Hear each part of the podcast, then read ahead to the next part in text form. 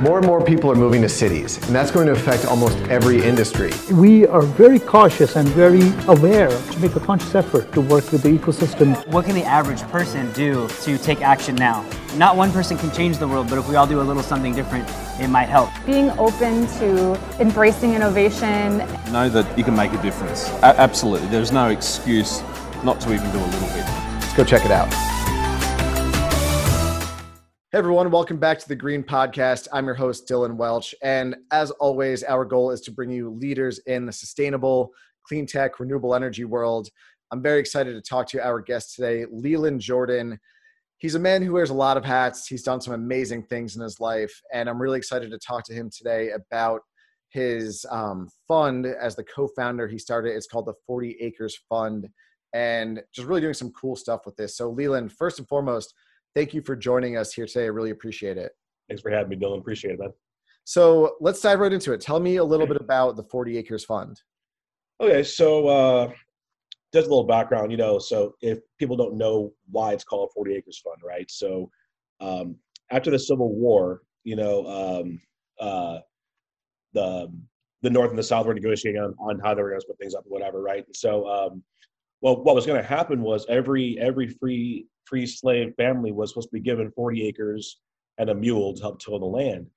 Well, at the last second, that was taken away, you know. So that means of, you know, take care of the families and whatnot was, you know, was taken away. So what we do at 40 Acres Fund is we primarily invest in at the seed level of small businesses founded by minorities. So it's grown from that initial mandate, but you know, our first five companies were all minority owned.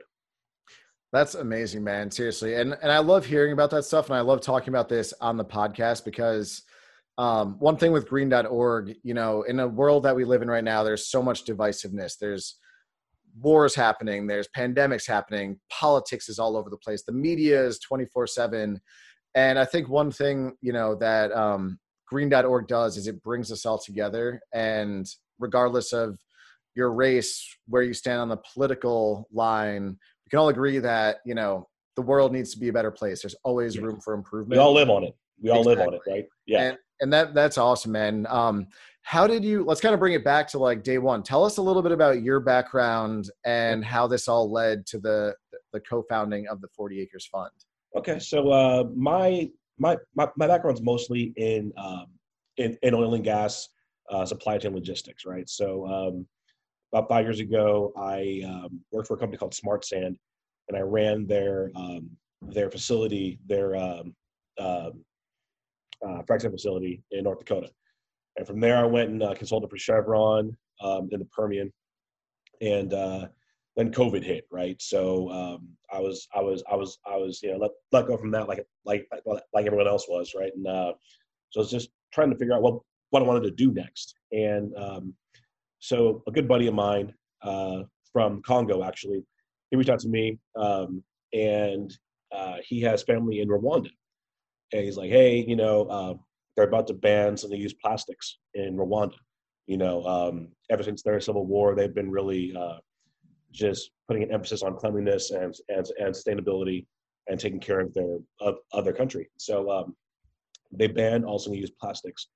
And so we, you know, scrounged together what money we had and bootstrapped the construction of a paper bag factory over there.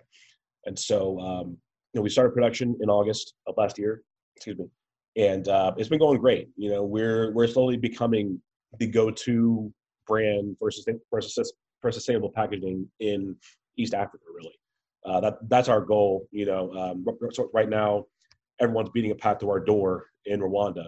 We're just trying to keep up. It's a good problem to have, but you know, it's every day. You know, it's every day. Man, that's cool. It's crazy because, you know, obviously with the pandemic, it's a tough time, but I think at the same time, a lot of people who weren't necessarily really happy with what they were doing in their lives took that moment to kind of refigure that out. Like I did the same thing. I know a lot of my friends, my family did. And I think we're now starting to see actually the positive effects of that, you know, a year and a half, 2 years later, of people saying, man, I was working this job that I wasn't very happy at. Life is short. Where do I want to go next? What do I want to do? And what am I passionate about? And then how can I turn that into a business? Because that's also a cool thing is this isn't like something you started locally. This is in Africa. This is a whole other continent. And, you know, you think back, like that's so difficult to do even maybe 5-10 years ago. But now with the capabilities of Zoom, technology, communications, like you can run a business from your home office out of Africa. That is like mind blowing. So, and it's only going to get better too. I mean, you know, the opportunities for people to start the businesses, especially in this clean energy and sustainability sector, is going to be, you know, it's going to be wide open here soon. And dude, congratulations on the success too. Like that's probably one of the cooler things I've ever talked about on this podcast is those are very different things to go from working in gas and energy to building a business in Rwanda and a successful one at that. Like, that's awesome to hear. Yeah. It's, you know, so I learned a lot about supply chain working in oil and gas. Right. And at the end of the day, no matter what business you're in, supply chain is just figuring out how to solve problems. And, you know, at first we were getting our paper from Russia. That stopped, obviously. We saw this conflict building up there, and we're like, we gotta get out of Russia, you know. So we now get our paper from next door there in Kenya, and so we're keeping it local. Yeah. And you know, we like 80% of our clients are using recycled paper too, so that's always great.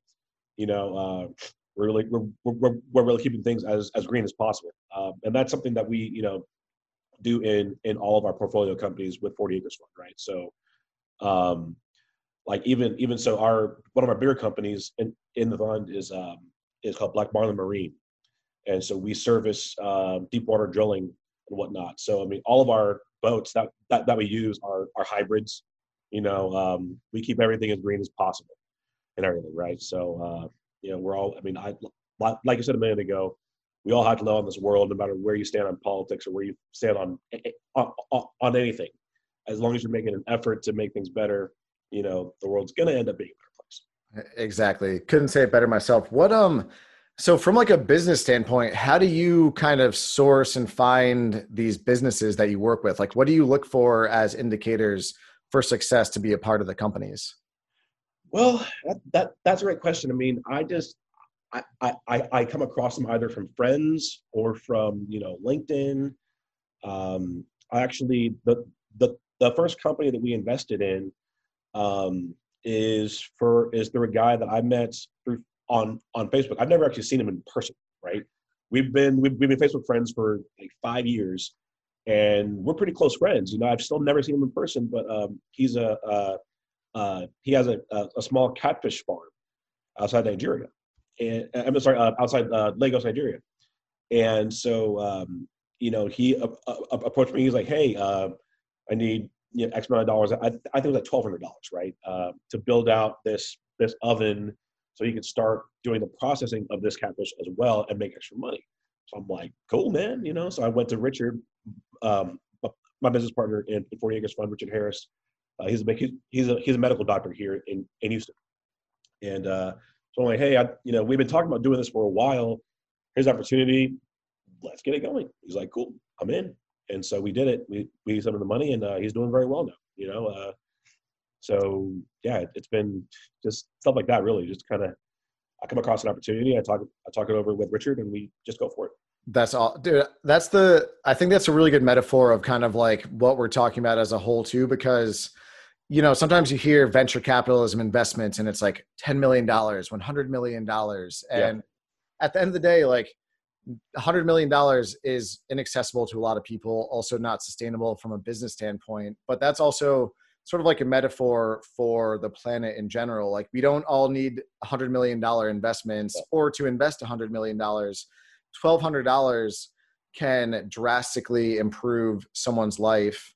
And also, you know, to kind of bring it back to like green.org, like making little changes can have massive effects on, you know, even if it's one or two people or a community, that still matters. You know, that $1,200 could be sitting in a bank account or in a mutual fund and throwing 8% or whatever. But at the same time, one, you're investing in a company where obviously you do the due diligence, it's a smart business plan, but also helping, you know, small business owners achieve their dream. And that's where big things happen at the end of the day. So that's amazing that you're able to do that.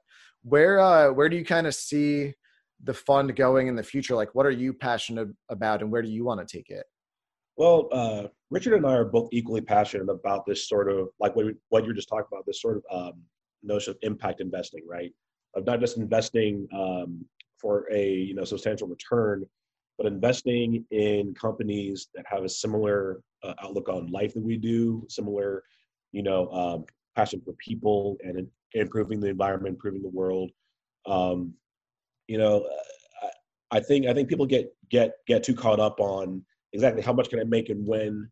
You know, Richard and I are both long-term guys. We look, you know, 10, 15 years into the future. You know, I mean, Jacques, my business partner in Primo, you know, the paper bag company, we started talking about this in December of 2019. And I just literally today saw my first dime back from it. Like, not much, just a little bit, right? I mean, and it takes a long time to get these things going. And it takes a long time to get your money back, but if it's done properly, you know, and I have to believe that, you know, if something feels good in my heart and it looks good, you know, from a economic standpoint, it's going to win. Mm-hmm. That's, I mean, honestly, what's crazy in like the world we live in, everything is so fast paced. It's so now you're on your phone, notification, your business, your career, you want everything to happen, you know, right away. And you bring up a really good point where sometimes, you know, I personally forget to do this, but think long-term, like, okay, it's not about today. It's not about the next minute or 5 minutes. Where are things going to be going in 5, 10 years? And when you're able to kind of pull yourself out of that situation and sort of look down from that 30,000 feet, that's where you really can, you know, see where things will be happening. And I'm sure, you know, you invested 3 years ago. If you looked at it on a day-to-day basis, you're like, shit, my money's gone. Where's my return? Yeah, where's my return? But then you look at it, you know, 10, 15 years down the line, and those 3 years are, you know, just a little fraction of that. And pretty soon, well, not pretty soon, it's, you're starting to get that return. So it's also, you know, it's also a matter of how much you want to work too. Cause I mean, like, yeah, I do this 40 hours a week, but I still bartend, man. You know, I still do things to pay the bills, you know, because, you know, I still have to eat, right? So, I mean, I'm not getting return and dividends from these businesses right now, but I mean, you know, I work 80, 90 hours a week, you know, between other things and then my, and then 40 acres, right? So, you know, it's all about the grind. It's, you know, finding that work-life balance, obviously, but now when I'm still young and I don't have, you know, a wife and kids or anything like that, now's the time to really put in that work so that later on, you know, those trees will bear fruit. Exactly. And that's a really important point too, is when you're looking at things 10, 15 years down the line, you see what's going to come, but it doesn't happen naturally. That's where the day-to-day hustle of getting, okay, I need to do this, and this. I need to survive. I need to make money to pay my bills, but also you're building something on top of that so that those visions and that dream 10 years down the line comes to fruition. So I love that. That's a really good, like, kind of just sort of mental state to be in at all times, is you're never settling, you're always working hard, but also you're thinking big picture, you're thinking the future.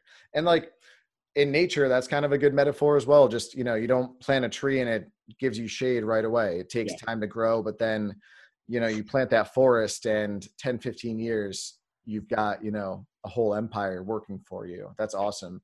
Where do you kind of see, you know, your vision for this in the next 10, 15 years, both for 40 Acres Fund, for you, and really kind of like the industry as a whole? Well, I see a lot more companies like 40 Acres popping up, honestly. I think people are really starting to see the need to invest in the kind of companies that we're investing in.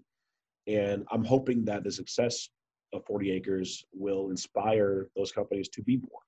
I hope they come to us for guidance. I hope they, you know, I would love nothing more than to help, you know, mentor someone in 10 years trying to do what I'm doing right now.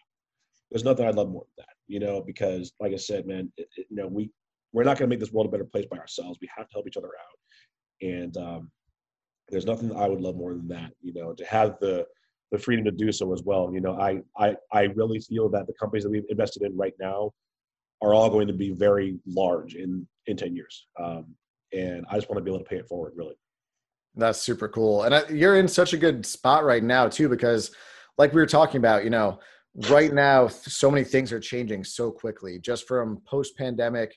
So many more people, like we're talking about, are starting their own businesses. They have the tools and they want to start businesses or go into a career that they're passionate about. So you have kind of like that head start of saying, okay, in my network on LinkedIn or Facebook, hey, I see you're starting a business. That's really cool. Do you need any help with that? And then, you know, combining that with the minority owners, like just spreading sort of that positivity, helping each other out, everyone lifting each other up. You know, when all the dust settles of all the crazy things that are happening right now, I think, you know, you're going to be helping a lot of people, not just these businesses, but also the impact that these businesses will have on their communities around the world. I think I'm really excited to watch this continue to grow. Where do you want to send people? Because I'm sure there's people listening and watching right now that want to get involved. How can the audience of the Green Podcast and, you know, the fans of green.org support you? Well, right now, so the website for 40 Acres Fund is being built as we speak. Right now, just find me on LinkedIn. I connect with anybody that's not trying to sell me coaching services or something like that. Just find me on LinkedIn, Leland Jordan. Send me a request. I'll accept it. We'll talk. Seriously, I'd love to, you know, talk to anybody that's trying to just do anything, you know, that's interesting or helpful or anything. Just hit me up. Leland, man, thank you for being on the show. You know, these go quick because I like to get right to the point of kind of what people like you are working on, but it's super cool to hear and learn. And I'm excited to watch kind of the growth and the, you know, the continuation of everything that's going on. Let's get you back on the show, you know, even like every 6 months or a year, whatever it is, because it sounds like things are moving very quick, especially in the startup phase, you know, with the companies you're working on. I love kind of like following the journey as well. So thank you for being on the show, taking some time. Little background really quick too, for everyone listening and watching. We got connected a while ago and we've been trying to coordinate getting Leland on the show.